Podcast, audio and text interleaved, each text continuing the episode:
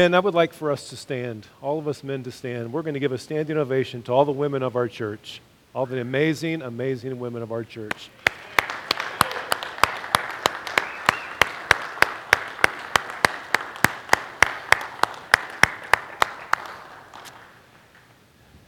Thank you guys so much. May that also serve as a reminder in case you forgot. I have to give a standing ovation to my wife once a week, whether I like it or not. so I figured I'd have you join me at least one week out of the year.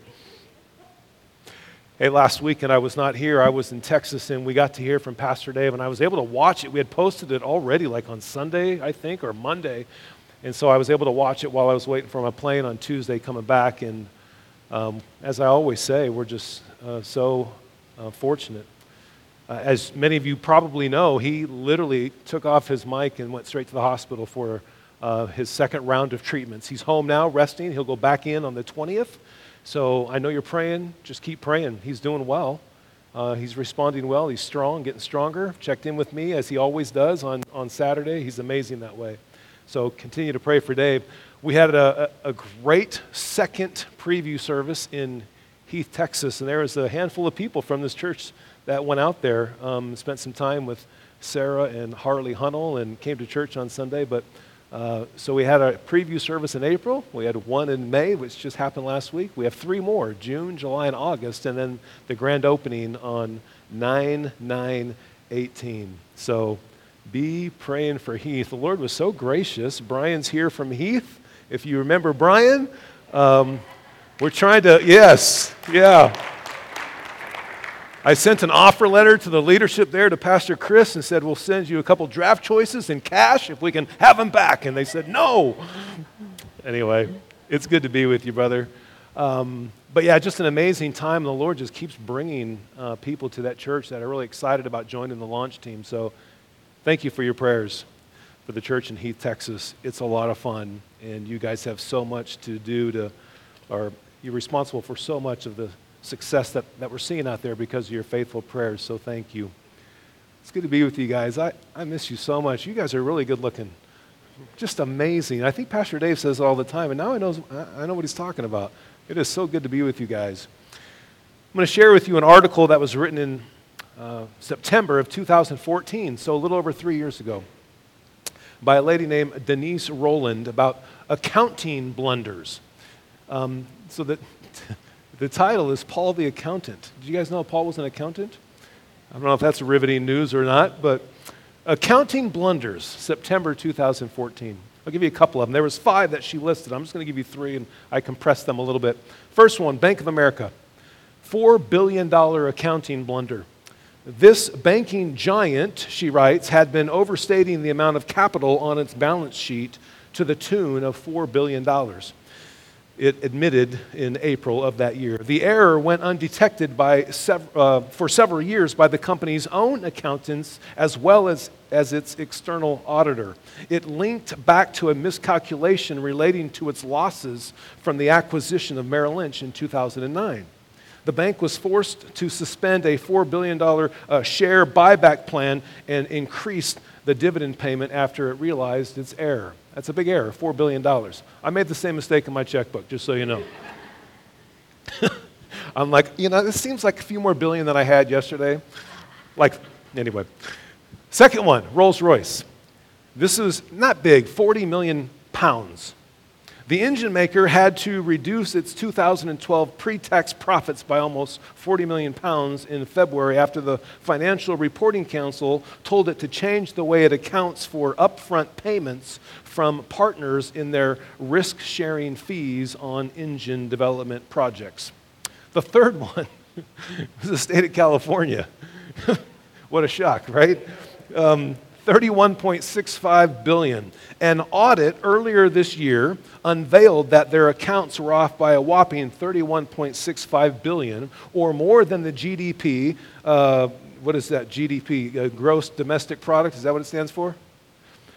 Of Iceland and Jamaica combined. The errors arose from a dizzying combination of understated expenditure, overstated tax receipts and bond debt, and a 9.1 billion reporting error on the amount of money sunk into public building construction fund. Okay, what's the takeaway from those three stories of Bank of America, Rolls-Royce, and California? Here's the takeaway failure to do proper accounting in, in the business world may, may cost the organization tons of money, loss of jobs, loss of customers, or p- potentially business failure. It may even land someone in prison, as we know. However, failure to do proper accounting in the spiritual world not may, it will cost you dearly, both presently and eternally. Amen? Proper accounting is what brings Paul joy. Philippians is always referred to as the book of joy. Well, it's because Paul does proper accounting, and proper accounting is what brings us joy. Nehemiah 8:10, we were in Nehemiah a few months ago. Nehemiah 8:10 says as much, "Do not be grieved, for the joy of the Lord, Lord is your strength."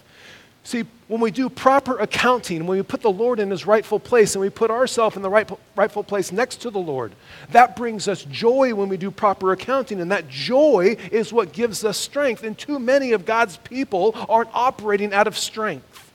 And it's because they haven't done proper accounting that gives us the joy that feeds our strength. Let's pray. Almighty God, we are here because we want to hear from you. We want you to have your way with us. We pray, Lord, that when we leave here tonight, that we will wrestle with doing some proper accounting in our lives, that we would understand what's profitable and what's not profitable, what is a gain and what is a loss, what is everlasting and what is fleeting and temporary. Help us, Lord, and empower us by your Holy Spirit to do proper accounting in our lives, that we may, like Paul, be people of joy, and that joy will feed our strength. It's in your name we pray. And everybody said, as you know, we're in the book of Philippians. If you have a Bible, great. We use the NASB, the New American Standard Bible. If you're on your phone, look up the NASB. If you need a Bible, there's one in front of you.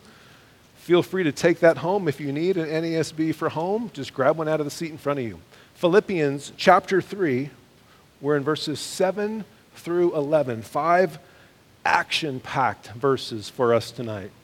Philippians chapter 3, starting at verse 7. Paul, the accountant, says this But whatever things were gained to me, those things I have counted as loss for the sake of Christ. More than that, I count all things to be lost in view of the surpassing value of knowing Christ Jesus my Lord, for whom I have suffered the loss of all things and I count them but rubbish so that I may gain Christ and be found in Christ, not having a righteousness of my own derived from the law or the flesh or self righteousness, but that which is through faith in Christ, the righteousness which comes from God on the basis of faith, not flesh that I may know him, the power of his resurrection, the fellowship of his sufferings, being conformed to his death, in order that I may attain to the resurrection from the dead. Hmm. Five very, very full verses.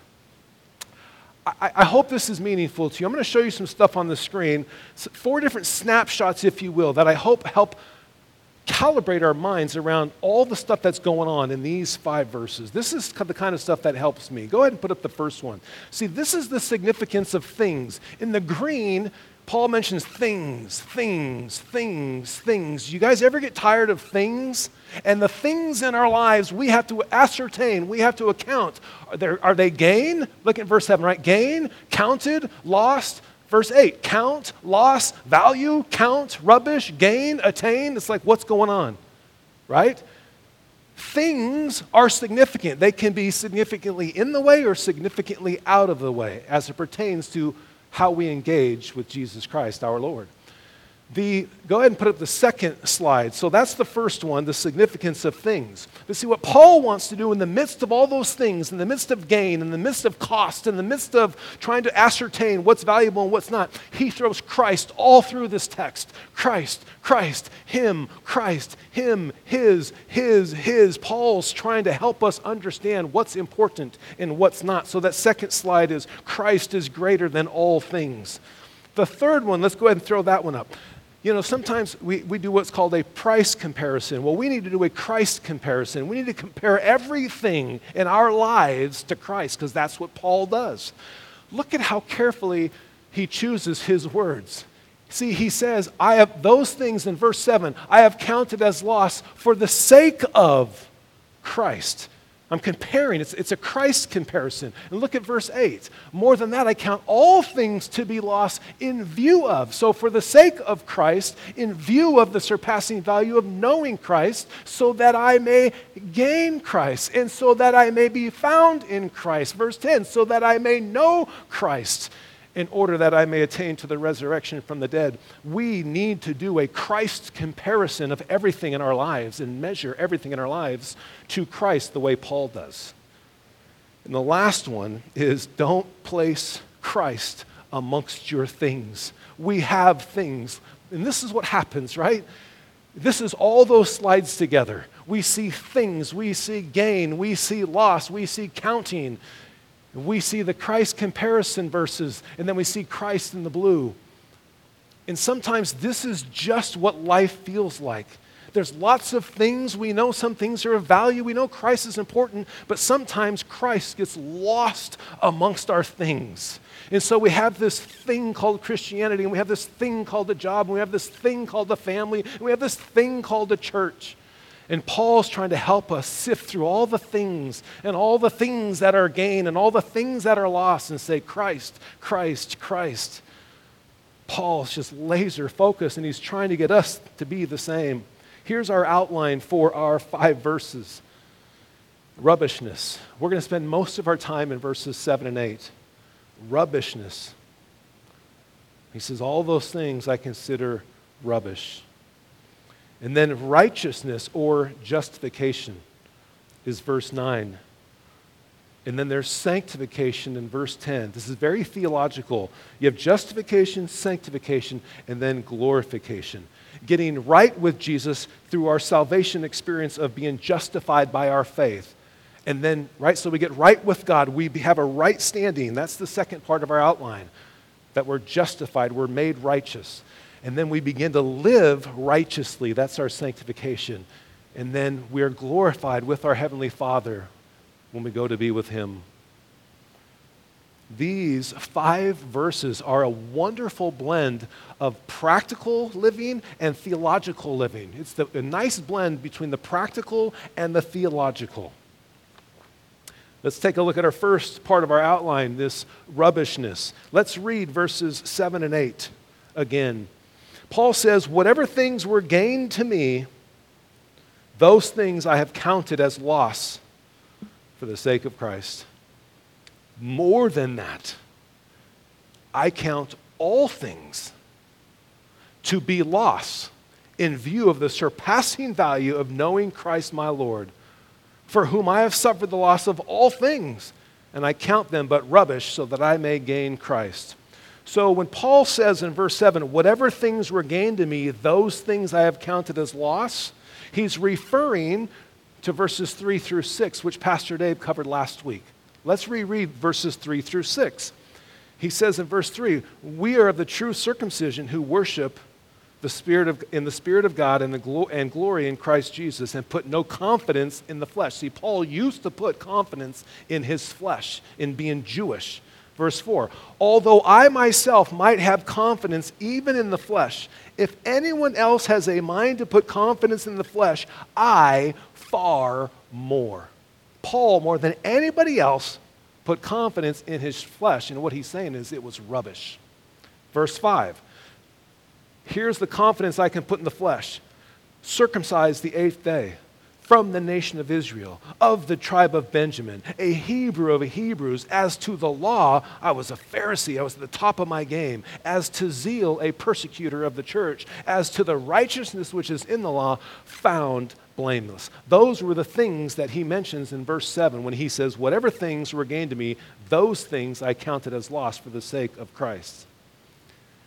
So here's what Paul is saying outside of putting our faith in the person of Jesus Christ, outside of that, the exceptionally best efforts of our flesh, which is represented here by Paul, are rubbish. Outside of putting our faith in Jesus Christ, our exceptionally best efforts in our flesh, represented by Paul, he says, I far more could put confidence in the flesh, that was rubbish. Look at Isaiah 64 6. here's another way of putting it. Many of us know these verses. For all of us have become like one who is unclean. How many of us? All of us. And all our righteous deeds. How many of our righteous deeds? All of our righteous deeds are like a filthy garment or filthy rags. Our righteousness is nothing but filthy rags. And all of us, how many of us? All of us wither like a leaf, and our iniquities, like the wind, take us away. So, in, in, reference to salvation, this is what Paul's saying. He's saying, when it comes to our righteousness, which is being made right with God, any and all efforts from any and all people are nothing but rubbish. We know this already. Okay. So that's what he clarifies in verse 7. But he, then he goes into verse 8. He says, More than that, more than that, I count all things to be lost. Not only the things that I was and the things that I did, but now I realize that everything. I count all things to be lost in view of the surpassing value of knowing Christ, for whom I have suffered the loss of all things and I count them but rubbish so that I may gain Christ. Wow, do we live this way? Not only are, are our efforts rubbish for eternal living, verse 7, Paul also declares all things rubbish in our daily living as well. Hmm, I'll unpack that a little bit. Bear with me. You know the book of Ecclesiastes? There's a common theme through Ecclesiastes. Look at chapter 2, verse 11. Thus, Solomon writes, what did Solomon have in this world? Everything. Everything. And he says this Thus I considered all my activities which my hands had done, and the labor which I had exerted, and behold, all was vanity, and striving after wind, and there was no profit under the sun. There was no gain in anything in this world. Let's discuss this word rubbish. We don't see the word rubbish much in Scripture. The Greek word is skybalon, S K Y B A L O N, almost like sky balloon with minus one L. S K Y B A L O N. It means rubbish. This word in the Greek means, listen, waste. Any materials unused and rejected as worthless or unwanted. Let me be more specific. It means refuse, garbage, dung, or excrement. This is what Paul is saying when he says, I count all things rubbish. Especially and specifically, it means solid animal waste. I'm trying to say what I don't want to say publicly in as many ways as I can, but I think you get the point. Verses 7 and 8 are amazing and powerful measuring verses, aren't they?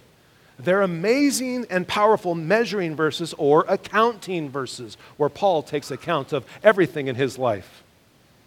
And so I ask you, how often do you and I measure or take an account of our lives? How often do you and I measure and take an account of our lives? I bet you we take an account of our finances more than we take an account of our lives compared to Christ. It's just a guess. And when we do measure or take an account of our lives, Who or what is the measuring tool that we're using? Is it Christ? Is it our brother in Christ? Is it our neighbor? Is it the guy at work? The gal next door? So let's put all this together now. Let's reread verses 7 and 8. Paul says, Whatever things were gained to me, those things I have counted as loss for the sake of Christ. Okay, so that was his life in the past. But he says, More than that, or in addition to that, I count all things to be lost in view of the surpassing value of knowing Christ Jesus my Lord, for whom I have suffered the loss of all things, and I count them but rubbish so that I may gain Christ. Hmm. So, what's the main thrust of these two verses? What is the main thrust of verses 7 and 8? Is Paul trying to devalue the things of this world by declaring them as loss or as dung or as excrement? Is that what Paul's doing? He's devaluing? Is he trying to devalue the things of this world by declaring them as rubbish? Kind of. Kind of. But not totally. The main thrust of these two verses, 7 and 8, is not so much the devaluation of things, but the superior value and the surpassing greatness of Jesus Christ, whereby everything looks like rubbish. Do you get the difference? There's such a difference. We're not trying to devalue things that are important, have some value. He's just saying, compared to Christ, they're, they're nothing. That's how important Christ is. That's why Jesus Christ and Christianity just kind of blows everybody's comfort zone up a little bit. Because people want to have other things important. And Paul's saying, oh no, all other things are rubbish compared to the surpassing value in the eternal greatness of Jesus Christ. Look at it this way our health, valuable. Our relationships, valuable. Our career, valuable. Our finances, valuable. But verse 8 says, I count all things to be lost in view of the surpassing value of knowing Christ. I count them but rubbish. So it's not to devalue those things that are valuable, it's to put Christ on this amazing pedestal in our lives and to treat him as such in how we walk with him every day and live with him every day. Do we do that? Paul Paul has counted. Paul has counted. Three times it says Paul counted. Have we ever counted? Look at these verses. He says, Whatever things were gained to me, those things I have counted. Verse 8, more than that, I count in the end and count them but rubbish. Paul takes an account of his life. And so he lets us know three times that he has counted can we, like Paul, say that we have counted? Can we, like Paul, say that we have counted? Do we live lives that reflect the surpassing greatness and superior value of Jesus Christ? Is this how we live? Do we live lives that reflect the surpassing greatness and superior value of Jesus Christ? He says, whatever things in verse 7. He says those things in verse 7, and he says all things in verse 8. Whatever things, those things, all things. Perhaps, like Paul, we've come to a place of salvation because, see, the whatever things and those things refers to his finding his righteousness in Christ. So he says, whatever things that I was trying to find my righteousness in, my self righteousness in, whatever things were gained to me, those things I have counted as loss. And we get to that point where we realize my self righteousness is meaningless, and so I need to find my righteousness in Christ. And so we've done well, and we can say the same as Paul whatever things, those things I have counted as loss, and I'm now righteous in Christ.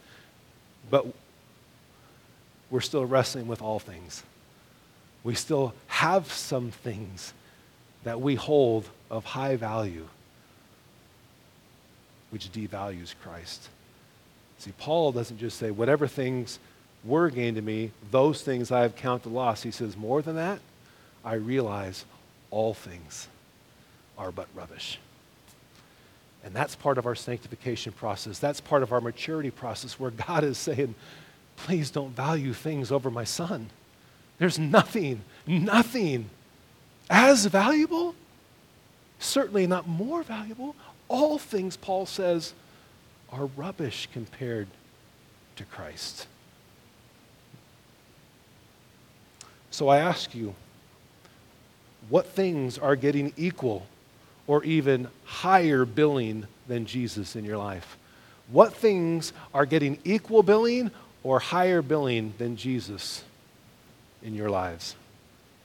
Those who witness your life, what would they declare as the most valuable aspect or aspects of your life? Those who have the best glimpse of your life, what would they declare as the most valuable thing in your life? Would they say Jesus Christ beyond a shadow of a doubt? So I'll stretch us here a little bit. Can we also look at this passage this way? what things get in our way when he says, All things rubbish so that I may gain Christ? All things rubbish that I may gain Christ. That's what he says, right? So, what things get in our way of gaining Christ? What things get in our way of gaining Christ? When that takes place, are we declaring then that Christ is rubbish? If Paul says all things are rubbish compared to knowing Christ, then if we have things that get in the way of us gaining Christ, then we are saying that Christ is rubbish. Wow, I don't like that. In verses 7 and 8, Paul lives his life practically because of what he knows theologically.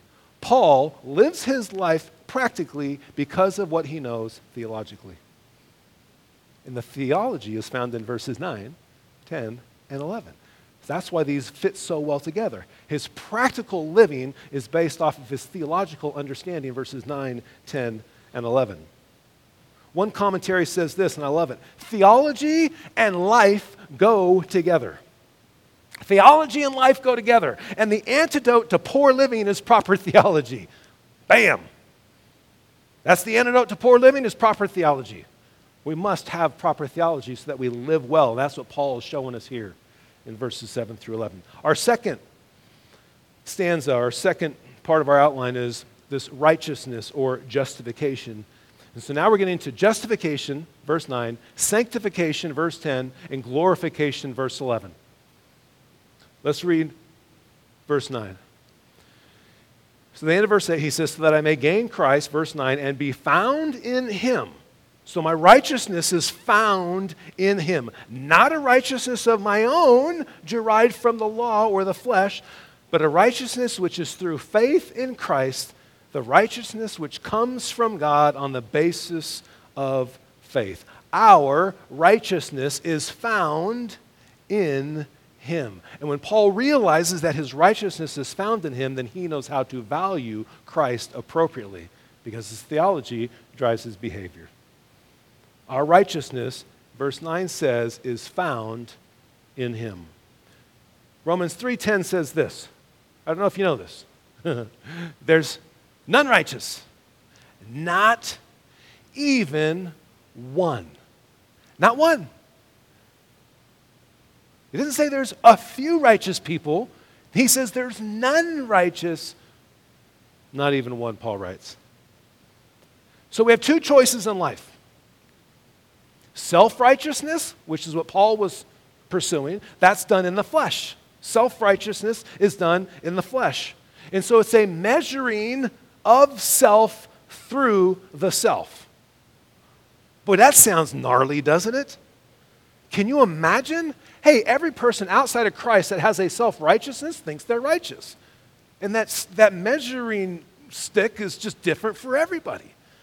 That's one choice self righteousness done in the flesh, a measuring of self through the self. Or God's righteousness, which is in faith, not flesh, which is a measuring of self through the Savior. Not a measuring of self through the self, a measuring of self through the Savior, the perfect blood of Jesus Christ who died for you and me. Thus, those are two choices. A self righteousness, although Scripture declares there's none righteous, no, not one. Or God's righteousness, which is through Jesus Christ. See, righteousness in this passage, I don't know if you know this, it's not a moral term, it's a legal term. Righteousness in this passage is a legal term, not a moral one. It means that a judge would pronounce somebody righteous or not. We are declared righteous by the King of Kings and Lord of Lords, by God who sits as judge. He declares us righteous. It's a judgment, and only He can pronounce that judgment, and it's done through Jesus Christ. Go to Romans chapter 3. Turn a little bit to your left and go to Romans chapter 3. We're going to look at verses 19 through 26. Matthew, Mark, Luke, John, Acts, and then Romans.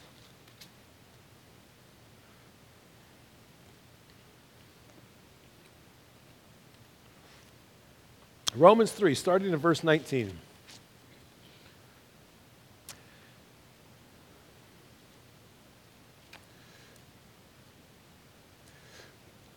Now we know that whatever the law says, flesh, it speaks to those who are under the law, the self righteousness, so that every mouth may be closed and all the world may become accountable to God.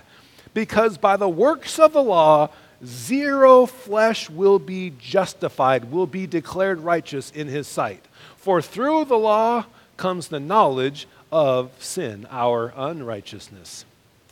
Verse 21 But now, apart from the law, the righteousness of God has been manifested, Jesus Christ, being witnessed by the law and the prophets, even the righteousness, which even means uh, which is the righteousness of God through faith in Christ for all those who believe, for there is no distinction. Because we've all sinned and we've all fallen short of the glory of God. Being justified as a gift by His grace through the redemption which is in His Son Jesus Christ, whom He displayed publicly on a cross as a propitiation in His blood through faith.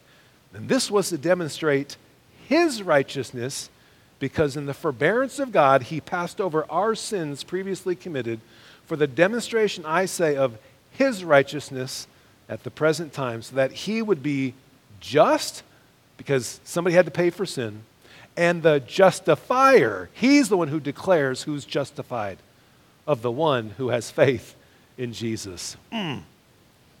So, like Paul attempted, Paul attempted to be righteous. Do you know that? Paul was attempting to be righteous before he met Christ on the road to Damascus. Like Paul attempted, many people, I believe, truly desired to be righteous. But like Paul, it's a self righteousness. That's a problem. A for effort, F for execution.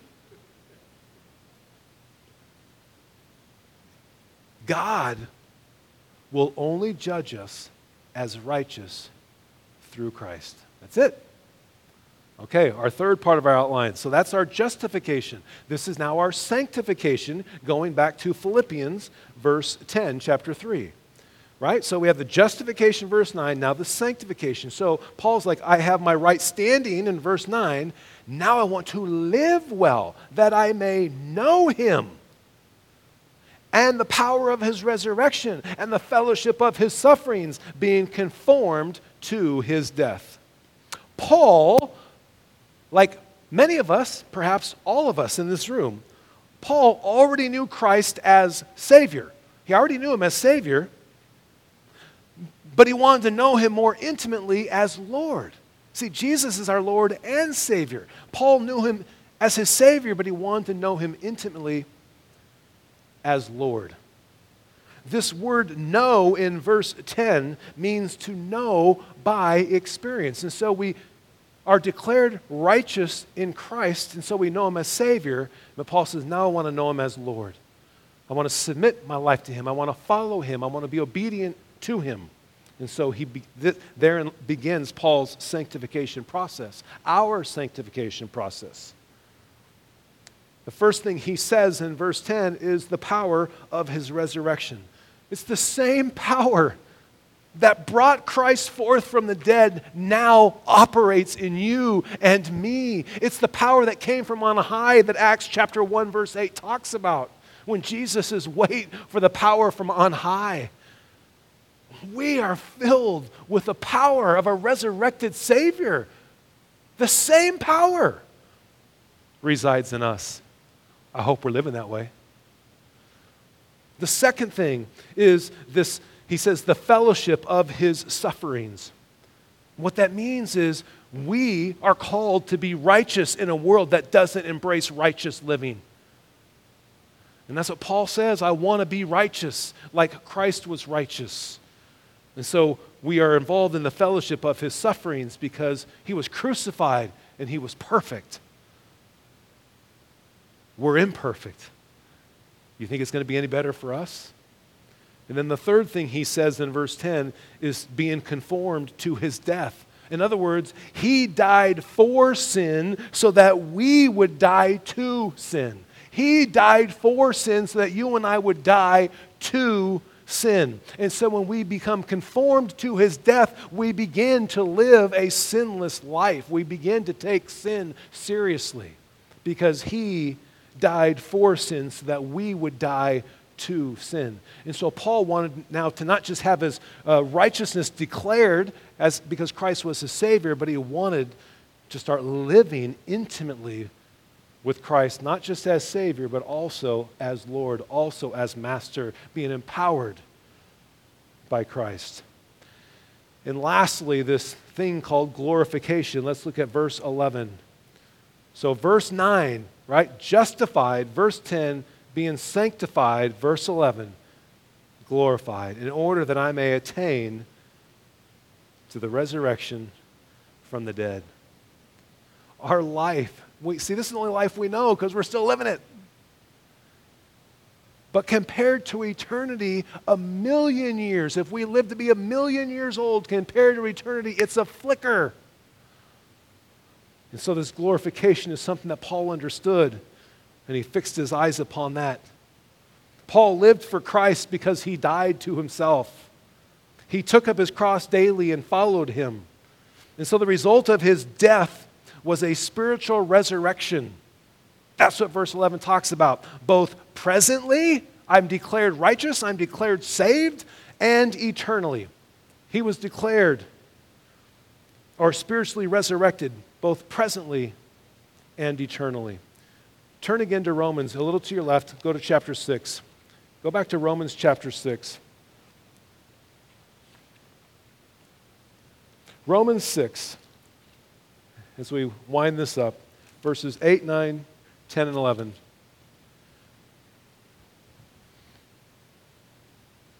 This is the resurrection that Paul is living. He says, Now if we have died with Christ, we believe that we shall also live with him. Amen? Knowing that Christ, having been raised from the dead, is never to die again, death no longer is master over him. For the death that he died, he died to sin once for all of us. But the life that he lives, he lives to God. Even so, consider yourselves to be dead to sin, but alive to God in Jesus Christ. We've been resurrected both now and eternally. Many Christians, church, are spiritually dead. Many Christians are either spiritually dead or on the brink of being spiritually dead because they're still seeking gain outside of Christ. Oh, my spiritual life feels dead. How's that possible? It's the only, the only way it's possible is we're trying to find life in things that Paul says are rubbish. And what are those things? Everything. We should never have a dead spiritual life unless we're seeking gain and seeking profit outside of Jesus Christ. And so I wonder which gains of yours he is wanting to address with you. When Paul took an account and he says, once, The things that I once counted as gain are now rubbish to me. And so I wonder which gains what things that you consider gain does he want to have a chat with you about? What rubbish would the Lord want to remove in your life? Good question for us, isn't it? I'm going to invite up the worship team. I'm going to pray us out of our time together. And then if you need prayer, our prayer team's available down here in the corner. So good to be with you guys. Lord bless you. God loves us so much. I pray, I pray, I pray, church, that we get rid of the rubbish in our life and give Christ the value that's due him. A little bit more today, a little bit more this week, a little bit more this month, a little bit more this year than you ever have before. Almighty God, we, we recognize that many things we consider to be gain for us, and we ask for your forgiveness. We pray, Holy Spirit, that you would reveal to us what's getting in the way of giving you the value that is true of you and is hindering our walk with you. Forgive us of that, Lord. Set us free, we pray, in the mighty name of Jesus. And everybody said, Amen.